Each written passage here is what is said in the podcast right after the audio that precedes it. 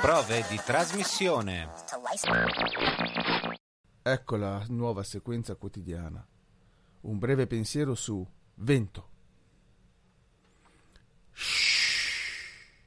Lui è il vento che ti soffia dentro e spazza via i pensieri. Il suo lento lamento che si esaurisce è quello che cerchi prima di dormire. Tu lo aneli nel dolore, lo senti nella tua profonda paura. Lui esplode ad un tratto e ammanta quello che circonda. Shh. Silenzio. Fischia il vento, urla la bufera, scarpe rotte, pur bisogna andar vento, neve, gelo eppure. Com'è che i fiocchi brillano al sole come acini maturi? Vedo grappoli che mi sfameranno. È dolce la fine che m'abbraccia. E non mi pento. Semafori ondeggiano al vento. Con il carosello di colori cercano di dirigere. Ma cosa? Osa per essere visto, freme di abbandono, scompare nelle parole che lo raccontano, geme di debole certezza, esiste nella sua ribellione, mente, pensieri involontari, rivela vaghezza e indecisione, sventa per riparare, desidera posarsi in quiete, ignora cosa sia e continua a cercare. Amo le tue carezze, chiamano il piacere generoso e ardito ubriacano di voglia di vento. Vento! Per le foglie in autunno, per il mare increspato, per la sabbia nel deserto, quando arrivi, crei movimento, scuotendo anche i pensieri di chi ti sta osservando. Ed erano Giacomo De Marini, Vincenza Lofino, Massimo Ansaldo, Anna Decri Anna Maria Cardinale, Pino Sgromo, Jessica Vesprini, Paolo Marinelli. Grazie, Five Club. Ed eccoci tornati a prove di trasmissione, edizione di nuovo Japan. Eh sì, eh. Ma buonasera, buonasera. ma buonasera. Buonasera. Siamo di nuovo in compagnia di Kotodama stasera. Siamo di nuovo in Giappone. Siamo di nuovo in Giappone. Noi, eh, Quindi adesso... abbiamo di nuovo qualcuno che, che sta, vedendo, sta, guardando il sole sorgere. Eh, mi sa di sì. No. Ma non dovrebbe essere ancora sorto se ben ricordiamo l'esperienza. Vi ricordate con Rurisu che, che con Loris che, che stava a sorgendo puntata, a fine puntata. Però non era ancora, lo, non era ancora cambiata l'ora in Italia. Quindi lui mi sa che era stato più fortunato se era svegliato forse un'ora dopo di, rispetto alla nostra ospite di stasera. Possiamo solo dire da lei, da una delle nostre ospiti. Stasera abbiamo Damiana e Eleonora con noi. Buonasera ragazzi, Ciao benvenute. Buonasera. Buongiorno. sì. Appunto Eleonora, che la sentite, è in Giappone. E che ore sono Eleonora? Sì. Sono esattamente le 4.35. Visto, visto. E il sole non è ancora sorto. Lo spero, però si intravede. eh no, se, se, no saremmo a Oslo e sarebbe un altro discorso. Esatto. Invece a vedere che sapeva anche un po' di geografia, hai visto? Quella. Bravissimo. Ricordiamo, ricordiamo un po' al nostro pubblico che cos'è Kotodama, per chi non avesse sentito la scorsa puntata lo faccia raccontare da Intanto loro. li invitiamo anche ad andare ad ascoltare la scorsa puntata, eh sì, perché eh. Dama viene lanciato. Anche andare sulla loro pagina e andarsi a, a leggere le, le, varie fanzine che, già, che, sono già uscite, insomma, i numeri. Perché noi abbiamo presentato il numero 1 e stasera il numero 2, però era uscito anche un numero 0 per agevolarci e quindi ne avete ben tre da, da andare a leggere, insomma per chi fosse interessato. Mm-hmm. Sì, facciamoci raccontare da loro un pochino cos'è questa, questa idea di Kotodama. Chi volete? Una di voi due. non picchiatevi però, eh, no, non, non fate così. Posso parlare io. Ed effettivamente Vai, Kotodama come spiegava anche Daphne nelle scorse puntate eh, in maniera molto precisa, eh, effettivamente significa lo spirito delle parole in giapponese e io ho trovato questa definizione di Adriana Boscaro eh, nell'introduzione a letteratura giapponese, un libro della piccola biblioteca Inaudi per chi può essere interessato, che dice così: alla lingua giapponese, considerata in possesso di poteri evocativi magico-sacrali, era delegata la redazione della scrittura privata perché meglio sapeva rendere le sfumature, il non detto, gli stati d'animo, di conseguenza fu subito appannaggio delle donne che riversavano gioie e pene nella poesia e nei nicchi. Il progetto Kotodama nasce dunque dall'esigenza di dare spazio ad alcuni discorsi in sospeso, alle parole di cui oggi si sente la necessità. E in effetti il numero zero partiva proprio mh, dal concetto di femminismo, che è un problema effettivamente che uh, sicuramente affligge il Giappone più che l'Italia, però eh, effettivamente si tratta di un topic, eh, secondo me, molto attuale in tutto il mondo. E in effetti il primo numero si concentrava appunto proprio sul femminismo. Uh, poi ci siamo spostati sull'incrocio culture, poi successivamente sul corpo, però credo che ci sia sempre molto questa attenzione verso appunto la femminilità, cosa significa essere donne in Giappone oggi, perché appunto non è semplice. Io forse posso anche dare una visione limitata, forse Eleonora può anche dare un'esperienza più genuina, più vissuta appunto nella vita reale. La mia è un'esperienza più mm. letteraria e letterale, invece. Perché allora ascoltiamo Eleonora, cosa hai da dire Eleonora? Certo, ciò che assolutamente è, ehm, eh, c'è un filo conduttore tra eh, tutti i lavori che eh, portiamo avanti con Kotodama.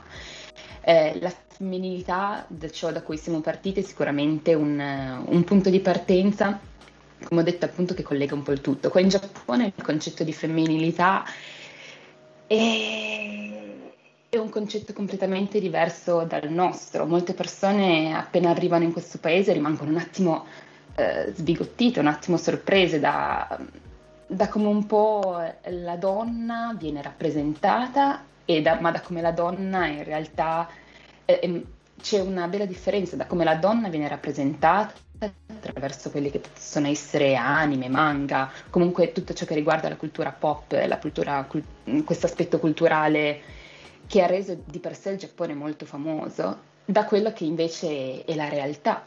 Eh, sono due concetti molto diversi.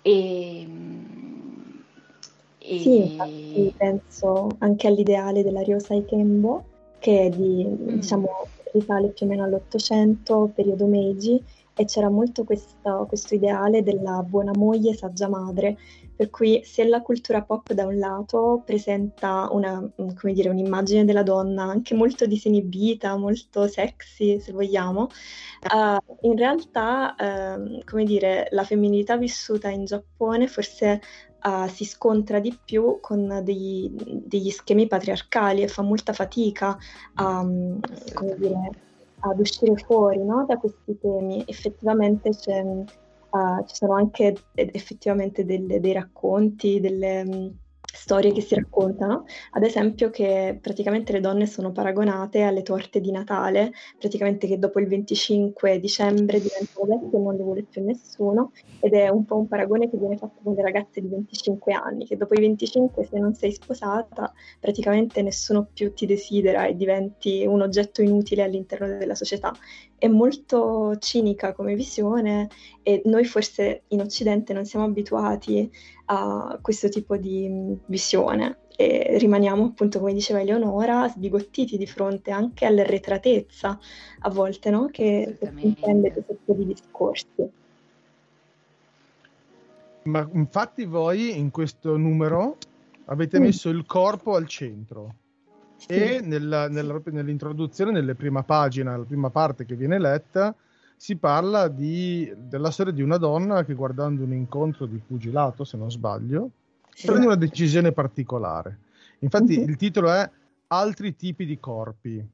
Da dove nasce questa idea alla fine? Ma in effetti c'è un articolo in particolare, secondo me, che è abbastanza simbolico all'interno di questo numero, che è quello dedicato alle Olimpiadi del 2021, scritto da Sara Audrey. E, ed effettivamente questo altro tipo di corpo che esce fuori in questo articolo è quello di, di una modella curvy, eh, che effettivamente è stata Uh, praticamente c'è stato questo episodio di body shaming legato alle Olimpiadi perché appunto um, eh, questa modella è stata paragonata ad un maiale, è stato detto perché non facciamo di questa modella il, um, eh, come si dice, la mascotte delle, delle, Olimpiadi chiamandola Olimpigu, facendo, sperando che questa cosa creasse dell'ironia, però in realtà eh, effettivamente in Giappone c'è molto, oltre agli stereotipi legati al fatto che la donna deve sposarsi, avere figli, punto e basta, c'è anche molto una eh, come dire, una tensione legata all'aspetto fisico eh, e all'aspetto appunto della donna magra, mh, mm, come dire, filiforme. Quindi effettivamente questa modella curvy eh, è una delle poche eh, che esistono come alternative di corpi ed è stata praticamente presa in giro da questi, appunto, queste autorità comunque legate alle Olimpiadi che hanno fatto delle affermazioni per cui poi hanno anche perso il proprio posto perché di fronte alla comunità internazionale delle affermazioni sì. del genere erano considerate offensive non possono essere tollerate. Mm. Se nel Giappone magari vengono in qualche modo anche un po' all'interno della comunità giapponese, vengono, non dico accettate, perché ovviamente c'è un movimento sempre più crescente mm. che, sta, che rifiuta questo tipo di considerazioni. A livello internazionale queste cose ovviamente non possono essere né nascoste né eh, messe da parte né, né dimenticate. E questo è successo al presidente Sasaki, stessa cosa è successo al Yoshiro Mori, se non sbaglio, anche lui all'interno delle Olimpiadi, che aveva comunque fatto, ex presidente delle Olimpiadi, che aveva comunque fatto delle accuse sessiste nei confronti eh, della figura femminile e anche lui aveva dovuto lasciare il posto. Il concetto di corpo, di a me viene da sottolineare il tema della magrezza qua in Giappone e, è molto pesante sotto certi punti di vista. Eh, famoso è il, è il, concetto della taglia unica, eh, che eh, quando, quando, si viene in un, in un, quando si va a comprare dell'abbigliamento qua nei negozi, spesso noi occidentali non troviamo la nostra taglia. Ok, questo è dovuto anche al fatto a una struttura corporea delle, delle ragazze, delle donne giapponesi che è molto più eh, dritta, lineare rispetto a noi occidentali che abbiamo più forme. Però ad esempio qua in Giappone c'è il concetto di taglia unica che vuol dire che eh, non c'è la taglia, la 38, la 40, la 42, eccetera, eccetera. Ci si ferma, ci si ferma la taglia unica, cioè quello è lo standard. In qualche modo tu per poterti comprare qualcosa devi rientrare in quello standard. Quindi se non sei in quello standard o vai in giro nuda o ti cuci i vestiti. Fai fai molta fatica. La stessa Naomi Watanabe, che è um, appunto la, la eh, comedian, la, um, comedian sarebbe la, la, l'attrice comica che aveva, eh, che è stata, è stata, vittima di body shaming da parte del presidente Sasaki, eh, lei ha una sua eh, linea di abbigliamento. Lei è caratterizzata dal fatto di avere delle forme che vanno completamente in contraddizione con quelle che sono gli standard della cultura giapponese e sono forse anche quelle forme che un tempo l'avevano resa nota, oltre alla sua abilità, perché è una commedia, è un'attrice fantastica. Lei ha anche realizzato una sua linea di abbigliamento che, potre- che mh, caratterizzata appunto da delle, da delle taglie che vanno oltre questo concetto di taglia unica, che come dico sembrano banalità, ma nella vita di tutti i giorni fanno anche un po' la differenza. E... Sì, perché il personale politico alla fine e i corpi, per quanto uh, possano sembrare magari mh, frivoli o di poca importanza, però in realtà sul corpo femminile in particolare si combattono molte battaglie, secondo me, anche proprio identitarie e di percezione, di accettazione della, della propria diversità. E in effetti credo che Kotodama abbia anche molto questa identità uh, legata anche alla, alle lotte LGBT, effettivamente anche con la presenza di Loris. Certo. Credo che sia effettivamente un carattere che la nostra, uh, non ancora rivista, però speriamo che possa evolversi in rivista.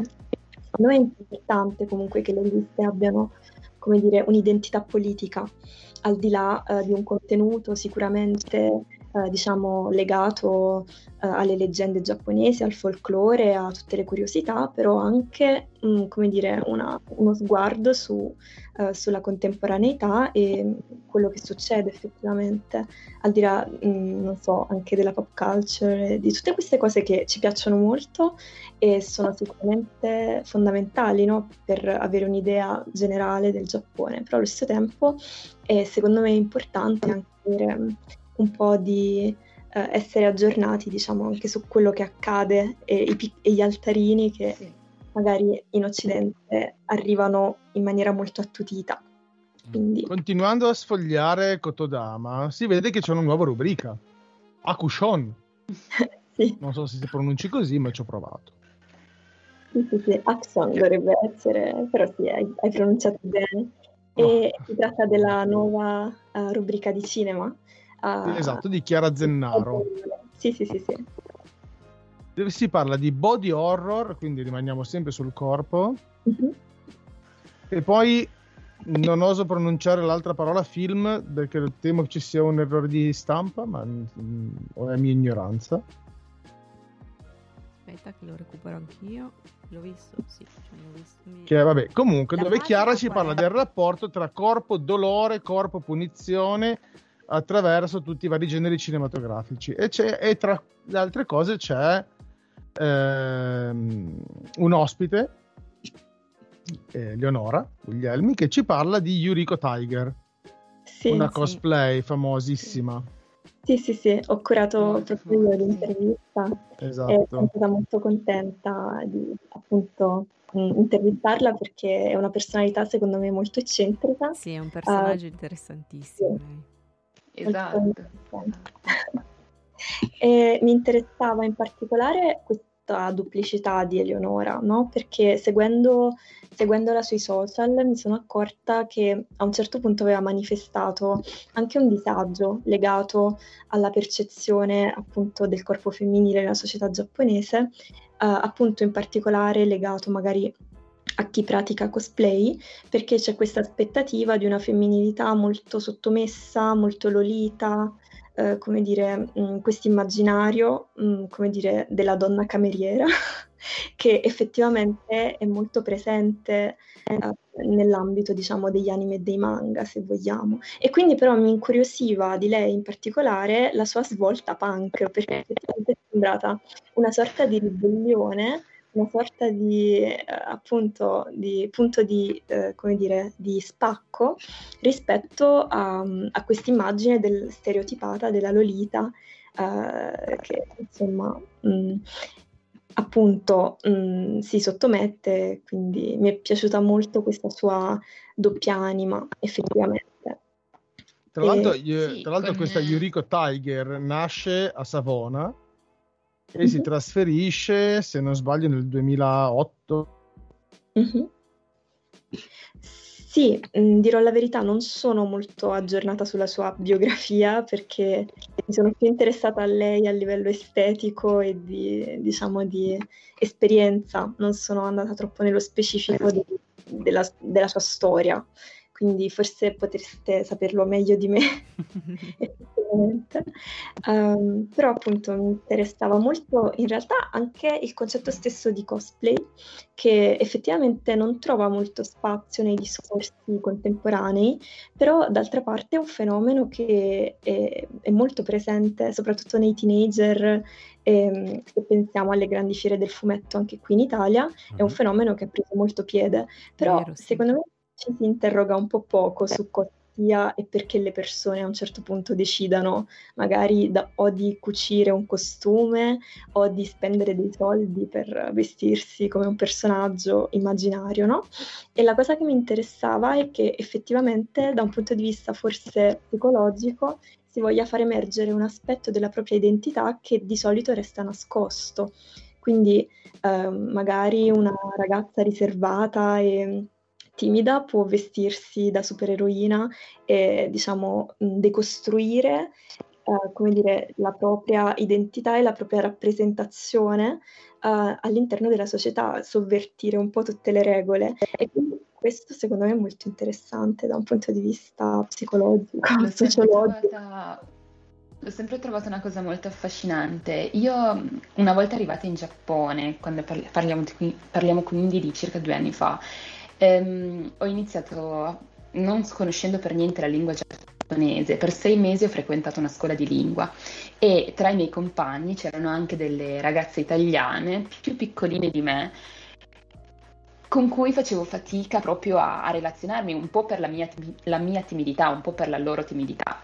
Col tempo però abbiamo avuto modo di, di conoscerci meglio e sono poi venuta a sapere che la loro grande passione che li aveva portate qui in Giappone era appunto, le, io lo chiamo hobby, però è molto di più la, la, il loro amore per, per, passione per i cosplay. E sono rimasta, e sono sempre, mi ricordo di essere rimasta proprio un attimo eh, sbigottita nel momento in cui ho visto magari eh, queste ragazze così timide, così riservate, che nel momento in cui decidevano invece di, di trasformarsi, perché è una vera e propria trasformazione, si mettevano anche abiti succinti, dimostravano completamente una personalità diversa, che però in realtà è quella che magari loro eh, teneva, tengono nascosto e fanno fatica a esporre alle altre persone. È un modo di relazionare, non è un modo di relazionarsi, è un modo di esprimere se stessi, che secondo me è molto più affascinante di quello che sembra. Viene un po' criticato perché mhm. si pensa un po' a un atteggiamento infantile, ma in realtà se si va a scavare un po' più nel profondo, c'è, secondo me una cosa, una cosa molto affascinante. Sì, infatti proprio a questo proposito, ad esempio, io avevo selezionato questo brano da Orlando, il romanzo di Virginia Woolf, che dice proprio questo, dice per quanto sembrino cose di secondaria importanza, la missione degli abiti non è soltanto quella di tenerci caldo, essi cambiano l'aspetto del mondo ai nostri occhi e cambiano noi agli occhi del mondo. Così si potrebbe sostenere con qualche ragione che sono gli abiti che portano noi e non noi che portiamo gli abiti. Noi possiamo far sì che essi modellino per bene un braccio, il petto, ma essi modellano i nostri cuori, i nostri cervelli, le nostre lingue a piacer loro. E secondo me questo è davvero interessante se si pensa anche all'esperienza di Eleonora, che ha effettivamente ha imparato il giapponese, si è lanciata in un ambiente che non credo sia molto facile, voglio dire, per una ragazza come lei che è giovanissima, ha, diciamo, è andata in Giappone, non so se mh, effettivamente conoscesse bene il giapponese, però uh, l'ha imparato lì, se non sbaglio, e, e secondo me la sua esperienza è davvero forte. E comunque è interessante anche quello che dicevi, no? A proposito della scuola di lingua in cui ci c'erano queste ragazze. È sempre bello vedere appunto delle esperienze così diverse dalle proprie. Magari ecco, tu non avresti mai fatto un cosplay, però vedendo loro uh, hai No, però inizi a vederlo magari conoscendo queste persone, come anche attraverso la tua intervista eh, con Yuriko mm. Tiger, si, si, capisce di più, cioè mm-hmm. si, si apre un po' di più gli occhi su quelle che sono le realtà semplicemente di cui altre persone si appassionano. Ed è molto interessante. Sapete una cosa, Matteo e Chiara? Le, ra- le ragazze sono così brave che si stanno facendo la trasmissione da sì, sole. Ma infatti è stupendo. cioè, io per una volta mi sento ascoltatore, le ascolto, Bellissimo. fanno questi bei dialoghi. Io sono, sono estasiato da tutto questo. Assolutamente. Quasi quasi, quasi quasi mi ordino una birra, così almeno mi metto proprio rilassato e non ci penso più. E ti vesti da qualcosa di, par- di esotico. Da cosa potrebbe no, farlo con, con, una birra che esotico posso fare? No, cioè... so. Potresti vestirti da qualche un cosplay di qualcosa. So. Un cosplay che ama la birra, eh, dovete saperlo voi, ragazzi. Un, co- un personaggio che ama la birra. No, mi dispiace. un personaggio no, con la pancia, dice ne sono tanti, dai, li, posso, eh sì, li vinco facile. Ma io vorrei anche sapere, visto che insomma, allora, Kotodama bello, il Giappone bellissimo, forse anzi il contrario, Giappone bello, Kotodama meraviglioso, ma queste due ragazze qua hanno una vita. Cioè, eh non sì, è che loro sono Kotodama e basta, no? E, e, e, Anzi, e hanno una vita che peraltro è estremamente interessante. E per una questione di Eh, non so neanche io da quale delle due far com- cominciare. Diciamo, allora, adesso non diciamo, poi le lasciamo parlare a loro. Ce n'è una che, oltre ad aver fatto tutti i suoi bei studi, eh, specializzandosi tra l'altro proprio sulle, eh, sulle culture, eh, studiando l'orientale di Napoli, eh, è anche una poetessa e ha scritto diverse cose su Interno Poesia, che è un'ottima casa editrice, tra l'altro, per Raffaelli e recentemente appunto ha cominciato a collaborare su, con la redazione di Cotodama, però si occupa di tante altre attività legate alla poesia, con anche traduzioni in America Latina. Mentre l'altra eh, ha, si è laureata in un corso di laurea molto particolare che è scienze gastronomiche, una cosa che mi sente molto affine tra l'altro. E, Sempre per il discorso addir- della pancia, solo per quello. Ovviamente, ovviamente. La pancia non è che te la danno con DNA, cioè la pancia è un lavoro. Esatto. Eh sì, eh, bisogna devi, devi, danno la pancia, devi, la birra. Cioè, una volta che investi per crearla, non è che puoi disinvestire così. Mi sembra niente, certo. no? Poi diventa parte del tuo physique du role, cioè a quel punto lì te, tutti ti guardano, ma stai male? Ma, ma come mai? Dimagrito, cosa... stai male, ti chiedono così. Eh, appunto, quindi... quindi a quel punto lì... È... più il body shaming perché è diventata una esatto, cosa... Eh. Eh, no, no, no, io sono per Paolo, il body shining, non, non per il body shaming. Non ti posso più proprio... prendere per il culo, Paolo. Hai visto? Il body shining per me è l'importante, mi cospargo d'olio e vado in giro, così almeno brillo al sole. Bello, e poi mi possono anche bello. friggere in caso.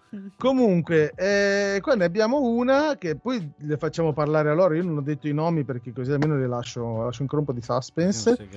Che oltre a vivere in Giappone eh, e occuparsi di un blog di cui non dirò il nome perché mi, non so pronunciarlo, però lei. E eh, incentrato sulla gastronomia giapponese e non solo, eh, collabora anche, ho collaborato con la rivista The New Gastronome. Quindi parliamo un po' di Damiana e di Eleonora al di fuori di Kotodama, poi torneremo su Kotodama. Chi comincia uh, di voi due, ragazze? La prima che hai detto. La prima che hai detto. La prima che ho detto. La prima Damiana. che hai detto mi piace tantissimo. Sì, eh, grazie mille, insomma, anche per averci accolto in questa trasmissione che è molto bella. Sì, grazie mille. Grazie, sì. grazie. Aspetta, aspetta, che ho l'effetto giusto. Aspetta, aspetta. Era un attimo. Sì, ma loro non lo sentono, lo sentono uguale, lo sentirete uguale. quando riascolterete. Quando, facciamo, quando riceviamo qualche complimento abbiamo un. Perché di solito è Paolo che lo fa alle ragazze. Un violino solo alle ragazze. Violina. No. wow. È così. Vabbè, bene, andiamo. Possiamo andare avanti. Quindi sì. prego ragazzi, continuate pure con i complimenti perché ci aiutano.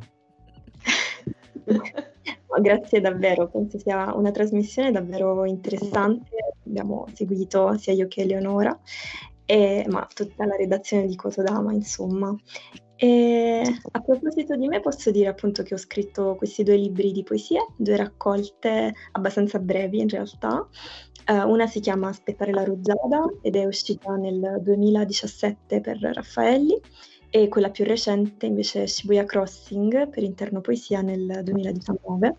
E vabbè, poi sono uscite diverse antologie, però ci tengo solo a ricordare quella degli amici di Mosse di Seppia, uh, che è una redazione napoletana. Io appunto della, vengo dalla provincia di Napoli e sono stata praticamente cresciuta da questa redazione di, formata principalmente da studenti universitari che si muovono nell'area di Napoli e che mettono insieme un po' tutte le diverse facoltà. Diciamo la cosa mh, mm, che mi piace di solito di questa, mi piace dire di questa redazione appunto della sua natura eterogenea e poco diciamo non esclusiva ma più legata all'ascolto e all'accoglienza di diverse esperienze.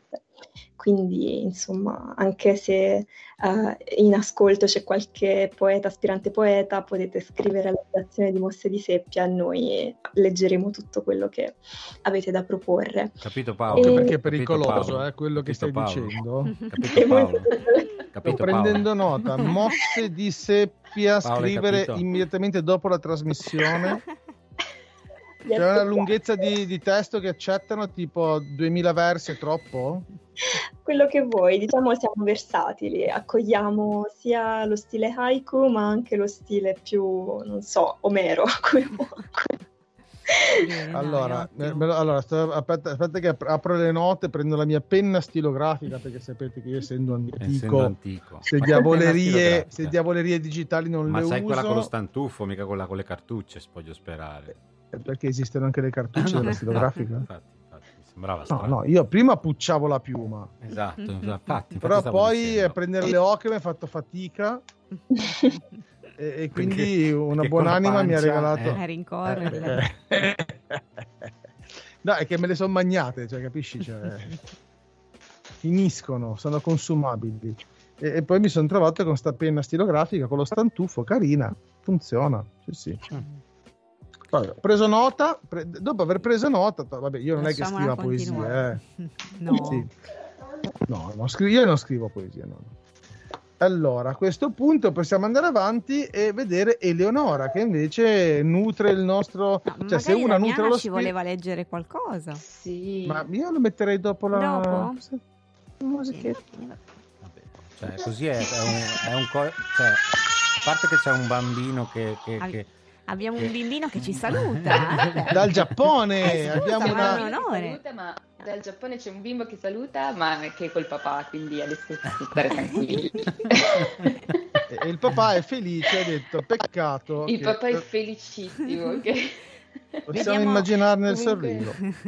E allora, visto che una ci nutre lo spirito, l'altra ci nutre lo stomaco e con eh cose sì, piacevoli, giusto Eleonora? Ciao a tutti, prima di tutto di nuovo e vi ringrazio di nuovo per l'invito. Eh, io sì, sono laureata presso l'Università di Scienze Gastronomiche di Pollenzo, che al contrario di quello che si può pensare eh, non è specializzato nella cucina come arte pratica, ma più nella, nella, nella gastronomia come come cultura, come entità, come essenza delle popolazioni. Cioè, attraverso la mia, la mia università ho avuto l'opportunità di viaggiare, di conoscere diverse culture e la loro espressione gastronomica, in quanto ciò che mangiamo rappresenta un po' quello che, ci, che, che siamo, si dice, ed è, ed è effettivamente così. E, um, ogni cultura ha le sue, alle, alle, ai, ai, propri modi di esprimere se stessi attraverso il cibo ed è quello che ho avuto l'opportunità di studiare. E, um, uno dei viaggi mi ha portato qua vicino in Giappone nel 2016, mi ha portato in Corea e da lì ho iniziato a, diciamo così, a entrare un po' in contatto con la cultura gastronomica giapponese attraverso un, un mio compagno che a quei tempi invece era molto appassionato di Giappone. Quindi il mio interesse per il Giappone è stato inizialmente principalmente gastronomico. Eh, sono arrivata in Giappone nel 2018 per fare un, un tirocinio legato alla cultura del washoku, che rappresenta un po' la, la, la cultura gastronomica tradizionale giapponese ero nella prefettura di Tsuruoka, nella prefe- eh, scusate, nella prefettura di Yamagata, nella cittadina di Tsuruoka, a nord del paese, non stiamo parlando quindi di metropoli come Tokyo, Osaka, e sono stata per un mese e eh, ho conosciuto mio marito. E poverino, avrà fame. che sta facendo avanti e indietro. C'ha fame. E ho conosciuto mio marito che, che appunto abita, abitava nella prefettura di Yamagata e un po' la passione che mi è rimasta dopo quel tirocinio per questo paese, un po' il mio interesse a voler scoprire di più e un po' l'amore che comunque ha fatto anche la sua parte. ha dato una, eh sì. una spinta a tutto questo, mi ha portato a volermi trasferire. E... Paolo, l'hai sentita l'origine, la sua origine quando ha detto amore? È un po' ma, la morte. Mi è parso di cogliere, mi è parso di cogliere un'assonanza ragazzi, coetanea, con... sì, conterranea, coetanea magari. Siamo conterranee, piemontesi, ne? e, e diciamo che sono qua da due anni due anni e mezzo. Eh, nel frattempo mi sono sposata, eh, nel frattempo ho avuto un bambino E come parlavamo prima con Damiana, il mio arrivo qua in Giappone è stato, leg- è stato legato al mio amore per la gastronomia ma non c'è stato nessun lavoro precedente. Io un po' all'interno della rivista di Countdown mi sento un po' una pecora nera, sono sincera, perché eh, tutte le ragazze hanno un background incredibile nei confronti del, della cultura giapponese, dello studio della lingua, della cultura. Io sono arrivata un po' così all'improvviso, diciamo. Mi occupo di una piccola rubrica dedicata ai bento, che sono una mia grande passione, diciamo, e detto troppe volte diciamo, scusate. I bento che sono... Prima di tutto cosa sono i bento? Sono dei, dei, dei lunchbox, dei, delle schiscette, chiamiamole così, che ehm, qua in Giappone sono molto popolari. Eh, la cultura il, il, è legato alla cultura è legato principalmente alla figura della moglie all'interno della famiglia, ma non solo. E consiste appunto nel preparare al marito o al fidanzato o ai figli o per se stessi questi pranzi al sacco che vengono ehm, confezionati all'interno, che vengono composti all'interno delle caratteristiche scatoline in legno. E io ho iniziato a prepararli nel momento in cui sono arrivata in Giappone un po' per la mia passione per, per, la cucina, appunto. E da lì ha preso piede e ho iniziato un account Instagram e ho iniziato un piccolo blog in cui mi piace condividere le ricette che più mi piacciono di questo paese e grazie a tutto ciò sono entrata in contatto con le ragazze di Kotodama. Sono entrata prima di tutto in contatto con Daphne, che si era interessata alla pagina e mi aveva scritto. E poi poco per volta ho conosciuto tutte quante. Quindi quando dico che mi sento un po' una pecora nera è perché in Giappone sono arrivata, diciamolo proprio così, vergine, nel senso no lingua, no cultura, eh, appunto riferita alla, alla, al Giappone, ed è stato tutto un crescendo in, questi, in questi due anni. E quindi per me ne approfitto anche per ringraziare le ragazze di Kotodama perché è un modo per approfondire tutto ciò che riguarda la cultura giapponese, indipendentemente dalle conoscenze che si hanno a priori. È proprio una, una porta eh, aperta su questa cultura che, che non fa altro che accrescere. Quindi ne approfitto anche per ringraziare le ragazze di Kotodama. E comunque questa è la mia piccola storia è arrivata fin qua, un capito. po' confusionale. Capito però... Paolo, se, laure- sì. se laureate partite, andate in Giappone senza saper parlare il giapponese, che è una lingua facile per sì, infatti. Io... Facile da dai, imparare. Su, eh, eh, si sa, si sa si che sa. è una lingua giusto, cugina, è una lingua cugina un dell'italiano. Un mezzo alfabeto. eh, sì, dai, cioè, che ci... Poi per una che viene dal Piemonte, che ci Ma vuole? Cosa dai, ci vorrà su. mai? Ma che ci vuole? che ci vuole? E poi, cioè, poi fai, fai, poi i pranzi, i pranzi al, al bento.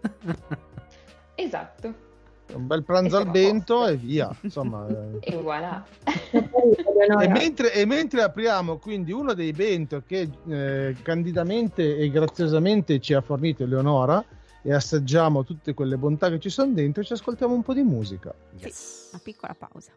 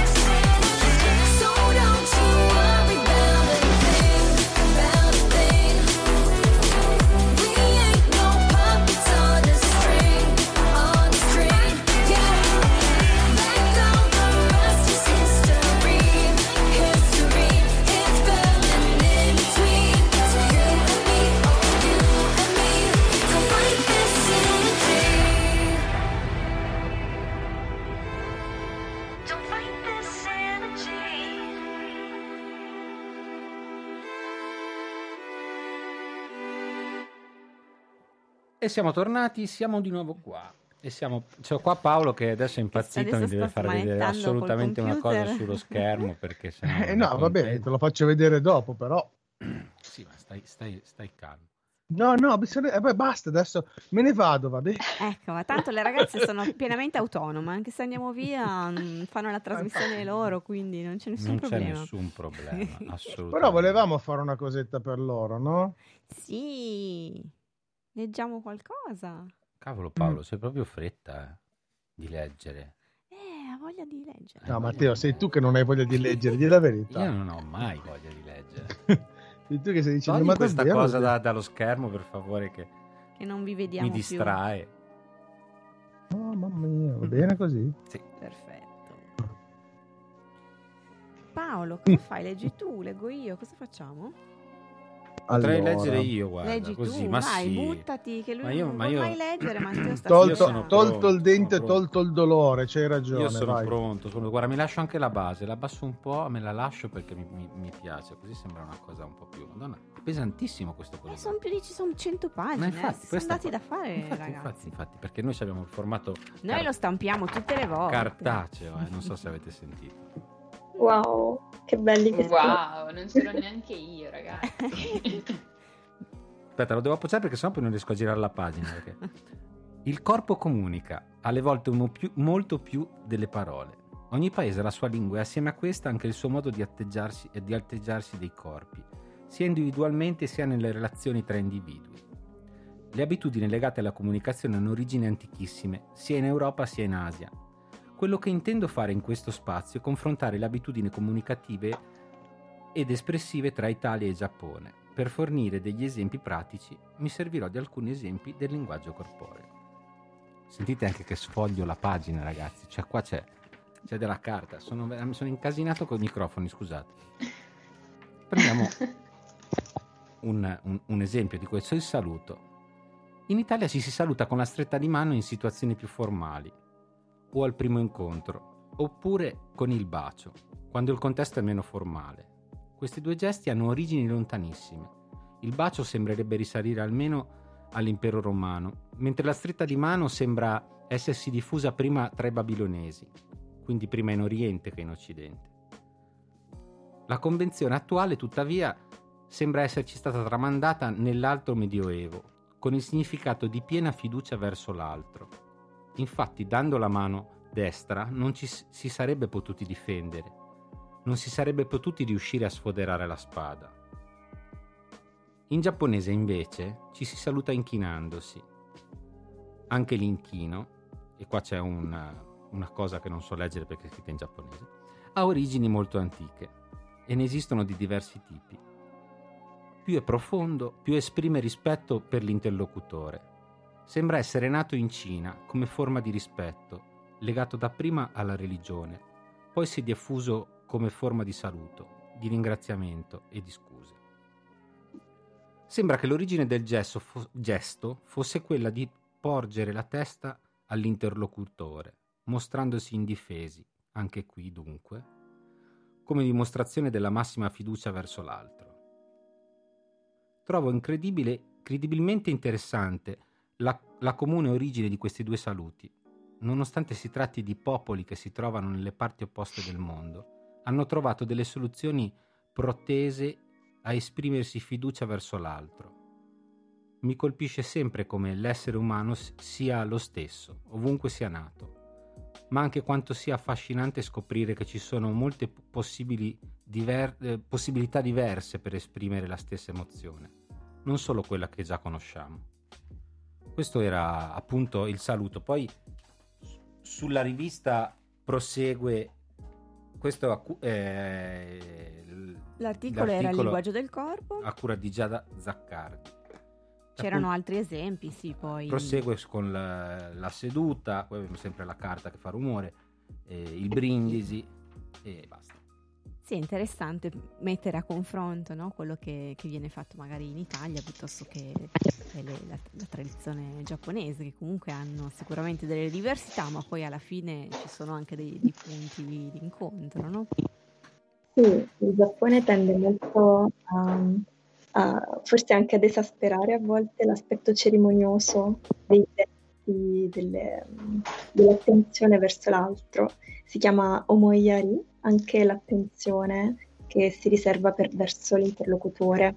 E forse diciamo, il lato più difficile per un occidentale di, questo, di, diciamo, di, questa, uh, di questa, modalità no? di re- relazionarsi può essere incontrato ad esempio sul luogo di lavoro perché c'è una generazione della società molto forte per cui bisogna sempre mostrare un rispetto incredibile verso i superiori che risulta a volte anche in maniera un po' affettata, può, può, può somigliare anche un po' alla parodia di se stesso per quanto è cerimonioso, per quanto, eh, come dire, per esempio all'università ci diciamo sempre eh, la, la, testa mia sotto i piedi tuoi, uh, per parlare un po' di come in Giappone si percepiscono i rapporti sociali mh, con magari le persone più anziane o i superiori. E essere effettivamente anche un punto di difficoltà appunto per un occidentale, però eh, secondo me raggiungono un livello anche di perfezione estetica, ad esempio nella cerimonia del tè, eh, in una serie di circostanze in cui appunto la forma, la formalità assume eh, proprio, è come se diventasse essa stessa la sostanza di mm. quello che viene fatto della cerimonia, no? E quindi non so, sì, penso che il Giappone sia molto caratterizzato da questo aspetto, forse più di noi, uh, anche se naturalmente anche noi abbiamo il nostro tipo di rituali e di cerimonie. Sì, mm. certe, certe, tradizioni, per esempio, per il rispetto dell'ospite in alcune culture anche mm. nostre, no? che magari dipendono da, dalle zone di, d'Italia, cambia un po', no? C'è una considerazione magari mm. diversa dell'ospite. Quindi... Chissà se anche in Giappone dopo tre giorni l'ospite sa di pesci. No, non lo so, sai, non ho avuto ancora questa opportunità. Perché se ne vanno via prima, perché dicono, vabbè, io sono ospite, vado via in due giorni, che non si sa mai. Metti che domani divento push, eh, pesce o sushi, insomma, non si sa mai. Va. Forse è difficile effettivamente che i giapponesi facciano venire le persone a casa loro. È una cosa abbastanza rara, perché loro tendono ad avere delle case molto piccole, molto essenziali e di conseguenza far venire gli ospiti a casa, magari anche a dormire, mm, non credo che sia una cosa molto diffusa, proprio perché magari se ci si deve vedere in un gruppo di amici si tende più ad andare a bere in un'izakaya oppure appunto in un, stare in un ristorante piuttosto che appunto magari vedersi a casa per cena, fare una grande cena a casa, cosa che magari per esempio io sono del sud, quindi uh, la, la, mia cornice di appartenenza fare, cioè, è quella e quindi magari penso a grandi tavolate di amici, eh, però questa cosa... Assolutamente, confermo tutto quello che dice che dice Damiano. E, e, e allora, prima di trasferire, noi adesso abitiamo in una realtà molto più nella campagna giapponese. Non è proprio campagna perché è ancora una piccola cittadina, però ha le sembianze molto di più eh, dell'inaka giapponese, della campagna. Ma prima abitavamo a Tokyo. Il nostro appartamento di Tokyo era composto da eh, un letto, un frigo, una porta con un bagno di un metro quadro, una scrivania e un cucinino con un solo gas. E il nostro, e in due persone. Eh, lo standard variano di grandezza, ma il concetto è sempre quello. È difficile che eh, in Giappone si faccia eh, venire a casa propria le persone, perché manca letteralmente lo spazio. È una cosa non, non, ci si sta, a meno che non sia degli studenti universitari e quindi ci si adatta a tutto, in genere questo non avviene. Questo, questo, concetto comunque di voler mantenere un po' le proprie porte di casa forse un po' chiuse, un po', perché la casa in fondo è, è, è il luogo, secondo me, dove è uno dei luoghi in cui le persone si, mm, eh, non lo so, si creano un po' la propria bolla. Mi è capitato di entrare in delle case degli amici di mio marito eh, pieni di peluche, che sembra una cavolata, però eh, non lo so, propria, secondo me è la zona dove le persone tendono a crearsi la propria comfort zone, la propria zona mm. di conforto. E pieni di peluche oppure pieni di anime, pieni di fumetti, eh, persone che però non diresti mai che sono appassionate a determinate cose. E, ehm, quindi anche questa cosa di voler mantenere un po' le proprie porte di casa chiuse e far in quanto appunto propria, pro, propria comfort zone viene, avviene anche nelle, nelle, realtà più rurali. Quindi sì, quando si esce con le persone si tende ad andare negli izakaya, che sono questi pub eh, aperti quasi tutta la notte, o comunque uscire fuori di casa, più mm. che rimanere dentro le proprie mura domestiche. Sì, poi magari quella, mhmm, diciamo, mhmm, la tendenza effettivamente all'accoglienza dell'altro, di cui si parlava poco prima, quella cosa che dicevo dell'homo iari, effettivamente magari si dimostra attraverso dei regali, attraverso delle attenzioni verso gli ospiti effettivamente, uhm, senza però eh, farli entrare in casa, mh, mm, però comunque facendo capire che c'è un'attenzione verso l'altro e mh, mm, appunto che si dimostra attraverso appunto questi gesti che sono effettivamente codificati, però sembra, sembrano anche spontanei in un certo senso, non sembrano qualcosa che è solo formale, però è proprio la, la mentalità, credo, mh, mm, giapponese che li porta un po' come porta noi a, non so, mh, mm, essere allegri, cantare e ballare, porta loro a essere estremamente gentili, cortesi, almeno in apparenza, con gli altri. Io Paolo, visto che qua siamo andati, stiamo andando di brutto lunghi, lunghi, lunghi, lunghi, lunghi, volevo fare leggere Damiano, eh, perché sì. non vorrei che rimanesse. Eh, direi proprio di sì, direi proprio di sì. Mi spiacerebbe dopo che ho letto io so che è una cosa, cioè non so se riuscirai, però La sfida è ardua, il guanto di sfida è stato gettato, vediamo se Damiana lo coglie. Vediamo, vediamo. Grazie, allora leggo una poesia da Shibuya Crossing. Sui treni della linea Yamanote gli schermi riportano il messaggio avviso, ritardo, causa, incidente con persona. Si astrae l'emorragia nella distrazione collettiva, non rimane traccia del dolore né del nome. Agli appositi sostegni ti stringi un po' più forte, aspetti che il reale torni il tempo blu perfetto. E come facciamo tradizionalmente?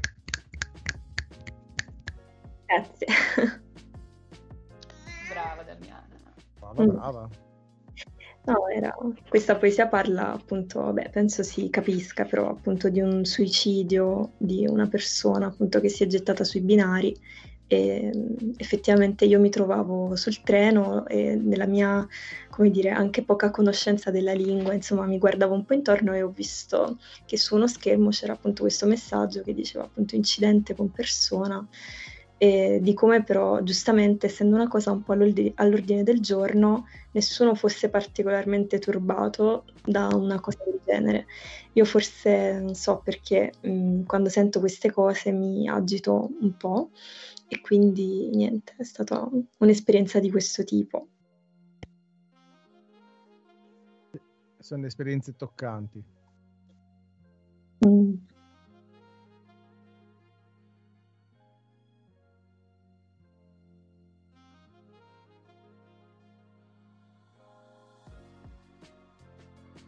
Allora, tre... no, ma no, ma no.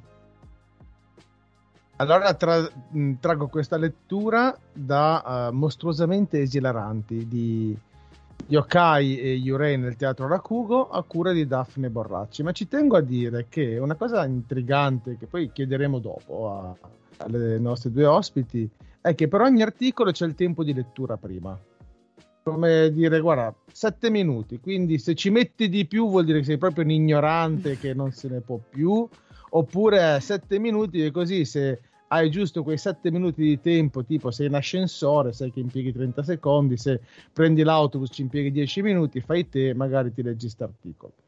Quindi è interessante questa cosa. E poi l'altra cosa che ho scoperto in questo articolo, nell'introduzione, che poi arriva al, al pezzo che vorrei leggere io, Matteo, Chiara, Paolo, voi conoscete la principessa mi... Mononoke? Dai, dai, dai, dai, dai, fammelo sì dire. che la conosciamo, la principessa. Eh, ma sapete cosa vuol dire Mononoke?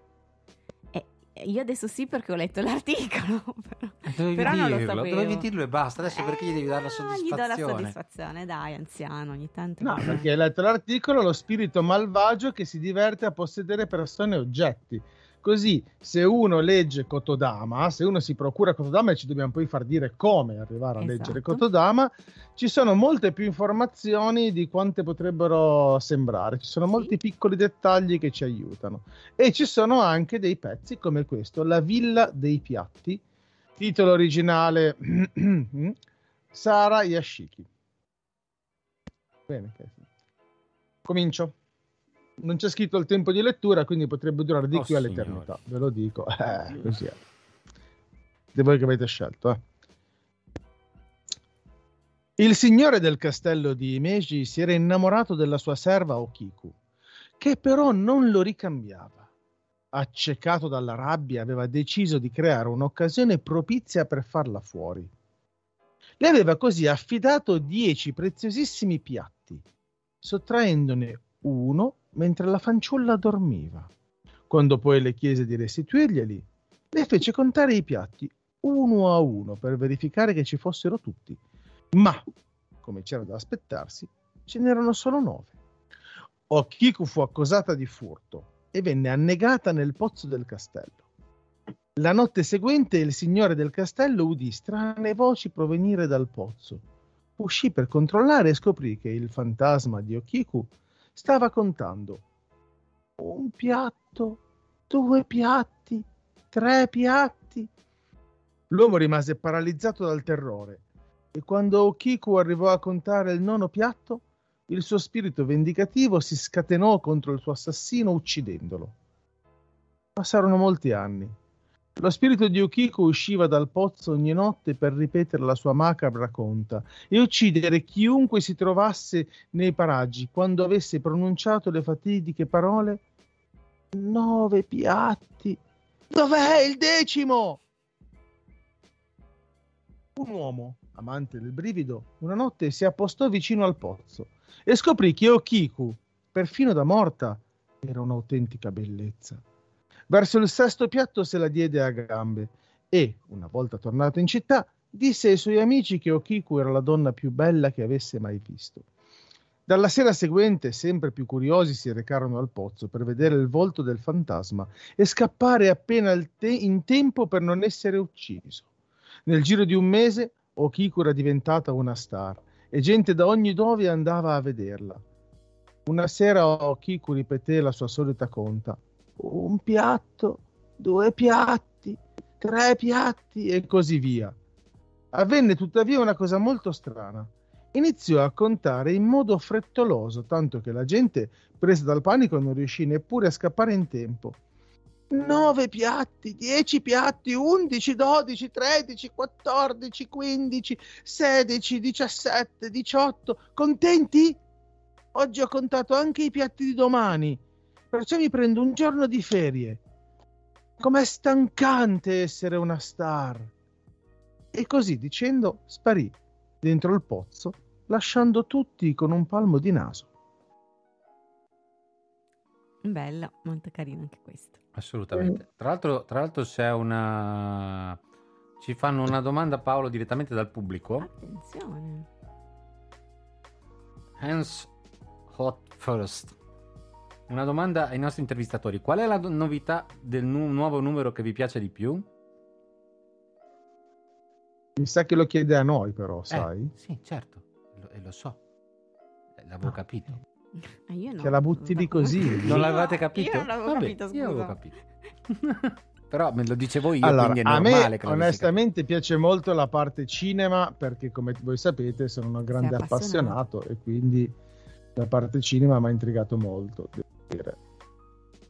Quindi complimenti per la scelta, sono tante cose interessanti e carine e poi ci permette di arrivare anche a, a tutto il resto. Poi eh, c'è un, a pagina 53, molto carino, c'è una, un disegno schematico di una ragazza con indicati tutti i vari nomi sì, vero, in giapponese e in italiano.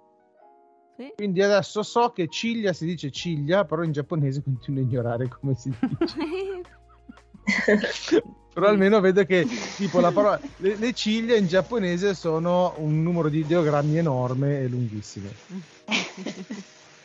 eh, io personalmente mh, trovo in generale che Kotodama eh, sia una rivista interessante proprio per il fatto, come dicevi anche tu, Damiana, prima, ehm, gli argomenti sono svariati, no? Cioè parliamo di, di, argomenti più leggeri, ma anche di argomenti che comunque eh, approfondiscono tematiche che normalmente non conosciamo del Giappone, no?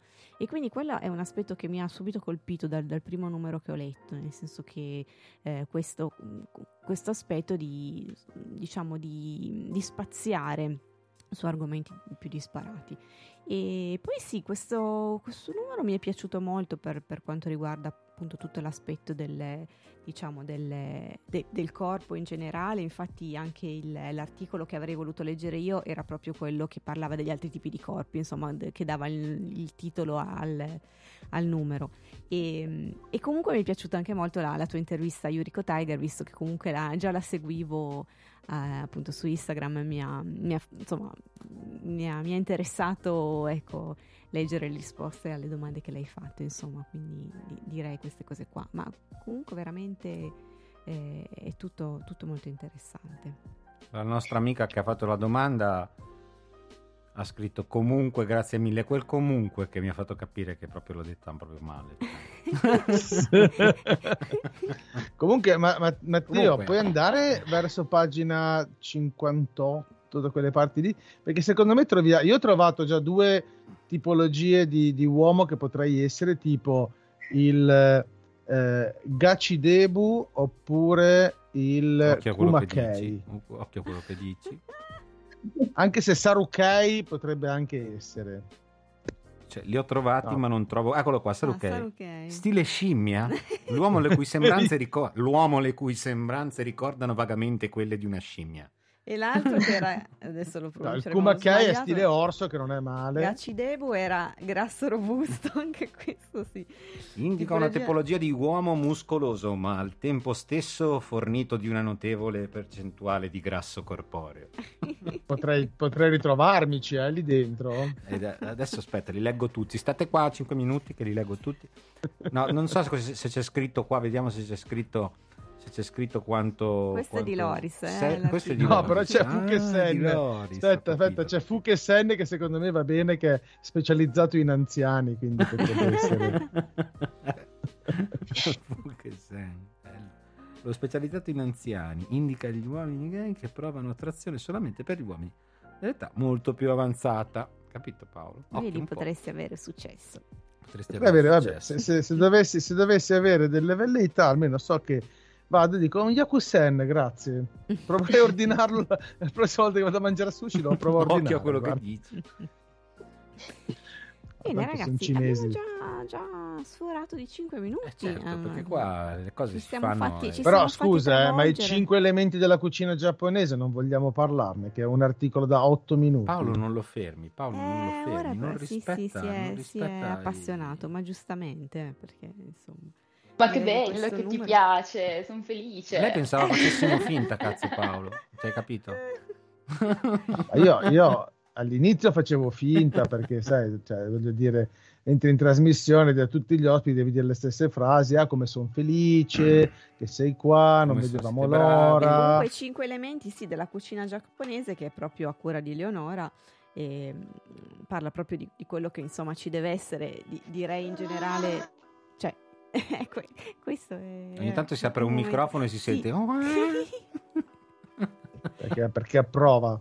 Sono i cinque metodi di cottura, i cinque sapori e i cinque colori, che più o meno sono le cose che poi in un bento non possono mai mancare, almeno per quello che... Sì. Il, il blu mi inquieta, però va bene. e ci sono anche un po' di ricettine. No, ma in realtà il blu è rappresent- rappresentato dal verde. Quindi non ti preoccupare, come blu non, non deve inquietarti per niente. Oddio, i mirtilli vanno anche bene, eh? non è che... Vero, vero, vero, vero. Però col salato magari si va un po' più sul difficile. Comunque sì, i cinque elementi vengono spesso rappresentati all'interno di quello che è l'ovento, ma in realtà è una linea, è una guida generale un po' per quanto riguarda tutta la gastronomia, in quanto il, ciò che mi affascina, mi ha sempre affascinato del Giappone è che in realtà il piatto non lo si mangia solo con la bocca, ma lo si mangia anche con gli occhi ed è una cosa proprio vera. Uh-huh. Il, l'esposizione mh, mm, svolge un ruolo, non dico di primaria importanza, ma il piatto bello eh, generalmente è anche molto buono, ma in particolar modo è anche molto molto bello, nel senso nel momento in cui si va a mangiare in un, in, magari in un ryokan, quindi in questi sorte di hotel caratterizzati da queste onsen eh, ai primi piani dove ci si sbacca letteralmente per intere giornate nell'acqua calda e dove si mangia del cibo delizioso. Ciò che caratterizza questi, questi hotel, i ristoranti di questi hotel, sono ehm, delle portate, dei piatti eh, tanti piattini piccolini, caratterizzati tutti da un, un'unicità dei sapori, della bellezza, eh, delle texture, quindi delle consistenze, tutto all'interno di un pasto giapponese, viene da, tutto viene dato importanza, quindi dal sapore all'aspetto e, e da qui deriva anche la cultura dei cinque, dei cinque elementi della cucina che sono Goshoku, Gomi, Goho, Goshoku che rappresentano i metodi di cottura, crudo, bollito, al forno, al vapore fritto, il gomi che rappresentano i sapori, acido, amaro, dolce, salato e piccante, oppure il goho che invece sono i colori, il bianco, il nero, il giallo, rosso, blu. E l'obiettivo è quello di creare armonia, armonia tra sapori, consistenze e colori. E secondo me è una cosa molto affascinante del Giappone. Ragazzi, non ci, resta, non ci resta, altro che fare comprare, che, che, che, che, fare leggere e prendere, insomma, scaricare questo, sì. questo, numero 2 di luglio 2021 di, di, di Kotodama. E come fanno? Come che si intitola, si intitola Altri tipi di corpi. Come fanno? Chi ce lo dice? Uh, sì, uh, consigliamo di seguire i nostri canali Instagram e Facebook dove facciamo la diffusione, mandiamo tutti i link, comunque anche mh, mm, inserendo su Google Kotodama Fanzine eh, esce il nostro, diciamo, la nostra piattaforma principale che è Issue e stesso su quella piattaforma appunto si può trovare, si può sfogliare la rivista. Poi stesso attraverso i canali invece Instagram, Facebook forniamo anche il PDF che è un po' più comodo da leggere, quindi stesso seguendoci lì poi mh, si possono trovare facilmente i link di accesso anche al drive appunto dove si può scaricare il PDF. Quindi ragazzi non avete più scuse, scaricate, cioè scaricate, contattate Kotodama e avrete anche voi la possibilità di leggere quelli che per adesso sono tre, tre numeri 0, 1 e 2. 0, 1 e 2. E poi tra tre mesi mi sa che può darsi che ci rivedremo qui. Perché insomma, Speriamo. uscirà il prossimo numero. Direi proprio di, noi direi proprio siamo molto contenti di, di, di, ospitarli. Paolo. Andiamo allo scarico e comincio a leggermelo. Paolo. Quando esce. Poi dopo se loro dicono dai ragazzi veniamo di nuovo da Va voi, bene. lo presentiamo. Siete gentili, tutto sommato, comunque bravi. Avete letto un articoli, cioè qualcosa fate. Siete... Non fate finta. Non fate finta. O fate finta benissimo, cioè la differenza è lì tra essere bravissimi o dei un po' così.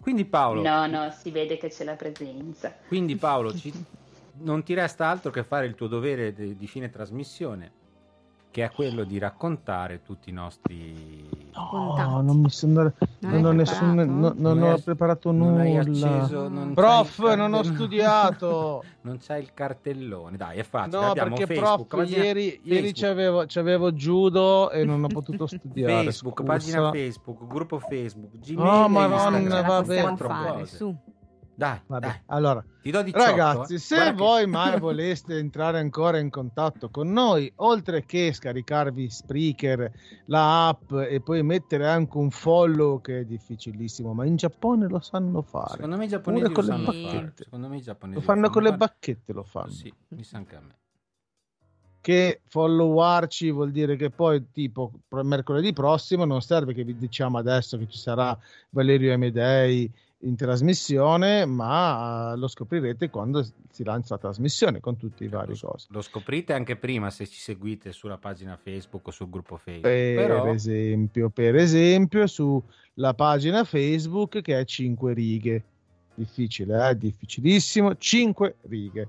Dopodiché abbiamo anche un gruppo Facebook che è dentro la pagina Facebook che si chiama Five Club. Nel Five Club chiunque può scrivere, infatti il testo che avete sentito all'inizio della trasmissione era una sequenza Five Club nata dalla parola vento con il punto esclamativo e su cui diverse persone elencate alla fine del, del racconto vi vedo straniti, ragazzi. No, no, no vai, vai tranquillo. Ah, non era okay. andando a braccio così, sapete quando Devi parto. Andare poi... a braccio, vai, non, vai, non, non, ti curare ah, di non noi. Curare di noi. Noi stiamo qua a organizzare, a fare in modo che la tua voce sia fantastica e vada nell'etere nel migliore dei modi possibili, con la giusta ma sei adorabile, Matteo, lo sa. Ma, gra- ma hai compresso pure, ma bravo. E dicevo che eh, diverse persone che partecipano al Five Club hanno scritto, vuol dire che semplicemente chiunque di voi può iscriversi al gruppo Five Club che si trova su, su, Facebook e contribuire con i propri testi, ma anche con gli audio, che poi noi saremo molto felici di eh, passare poi in trasmissione. Se poi qualcuno volesse mandarci un contributo scritto, che sia una poesia, un micro racconto, un racconto, un testo, un audio, una canzone, anche una canzone, eh, assolutamente sì, eh, lo può fare utilizzando l'indirizzo email che è 5clubgenova chiocciolagmail.com. Infine, visto che si, si, fa un grande lavoro e, e, lì comunichiamo anche le attività che facciamo dal vivo quando siamo nel centro della città o impegnati, come lo eravamo anche oggi, tra l'altro, in altre attività, si può andare su fiveclub.genova che è Instagram. Bravissimo, ma si merita più che un 18 sì, sì, sì, da 20, cioè, 18 e mezzo. Eh, sarà la sesta volta che lo dice. Solo più. Prof, prof, poi andavo da casa posso dire che ho preso un bel voto? Comunque Paolo, oltre ad aver fatto arrabbiare prima perché ho, ho letto male eh, la domanda, la nostra, la nostra ascoltatrice ha precisato anche che non sono riuscito a leggere. Una, sei, sei, sicuro che è un'ascoltatrice o l'hai deciso tu? Giusto no. così per curiosità. Adesso. Ah, no, è un'ascoltatrice, no, c'è la sembra, foto, scusate. Da qui non la vedevo. Un'ascoltatrice, però a questo punto. Era un solo shot first. Esatto, esatto. esatto, esatto. Eh. È che è tutto attaccato e mentre devo tenerti a bada a guardare le giovani ragazze. No, anche eh, perché capisci bene che, che tra, tra, tra aha, un shot first e Hans hot eh. first. Eh, c'è una differenza sostanziale. aveva ragione a precisare. infatti, infatti, infatti ha, fatto, ha, fatto, bene però non facciamolo arrabbiare ulteriormente. Ringraziamo per aver partecipato per aver fatto domande. Sì. ti aspettiamo anche la prossima volta. E, rag... eh, e ringraziamo e cosa ascoltiamo punto... in chiusura? Eh, ascoltiamo in chiusura poi ringraziamo dopo ringraziamo dopo e poi diciamo cosa scusiamo Io volevo solo ringraziare Damiana e Eleonora non c'è professionale allora, allora mandale via. allora, diglielo, ragazzi basta. Grazie è stato Grazie bello puoi tornare a stare con... magari torni a dormire. No ormai è sorto il sole guarda ormai... dietro torna a dormire. Ormai è giorno poi abita in campagna cioè non abita neanche cioè. cosa? Vabbè. Dai dai grazie mille Damiana grazie mille Eleonora e family, and family. Grazie a Cotodama, a tutta la redazione. È stato un piacere avervi con noi. Alla prossima. Quindi... Anche per noi, grazie. Grazie a voi, davvero, grazie per l'invito e per l'opportunità. E, e chiudiamo con dei testi è stato bello, è stato bello e poi avere qualcuno che direttamente dal Giappone si collega con noi è sempre un grande piacere, oltre che un grande sacrificio per chi si collega. Vero, vero, vero. E chiudiamo con un pezzo scritto il 27 luglio, ieri sera, al pub One, One Eye Jacks con Macchina da scrivere. Alla prossima. Saluti. 27 luglio 2021. Il Five Club al One Eye Jacks e si scrive sulla frase una macchina che buca i fogli. Ecco la prima variante. Come esistono attori che bucano lo schermo, esiste una macchina che buca i fogli. È la macchina di uno scrittore scritturato da un dottore fissato con le punture, le droghe e le brutture. Infatti, voleva fare una macchina per bucare i figli. Ma la sua dislessia lo colse in fallo Inoltre lo scrittore non colse la bruttura e scrisse un fantastico libro d'avventura con protagonista un'eroina in carne e ossa e non la sostanza con cui il dottore si scavò la propria fossa. Il libro uscì bucato in stiratura limitata e stese la critica con una prosa ammorbidente. Non fa una piega, anche perché nel libro non si parla affatto di motociclette. E poi De André, vabbè, alla dogana aveva un solco lungo il visto. Seconda variante. Il Five Club al One Eye Jack's Pub è come una lama che cerca la sua carne.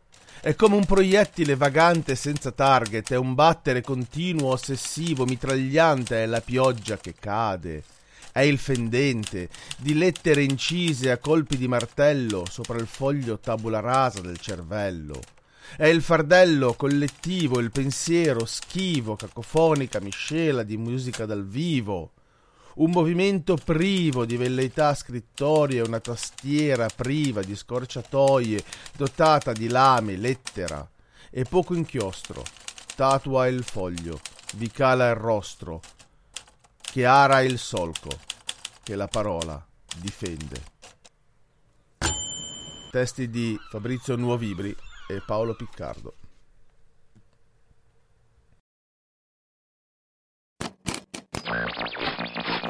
Prove di trasmissione.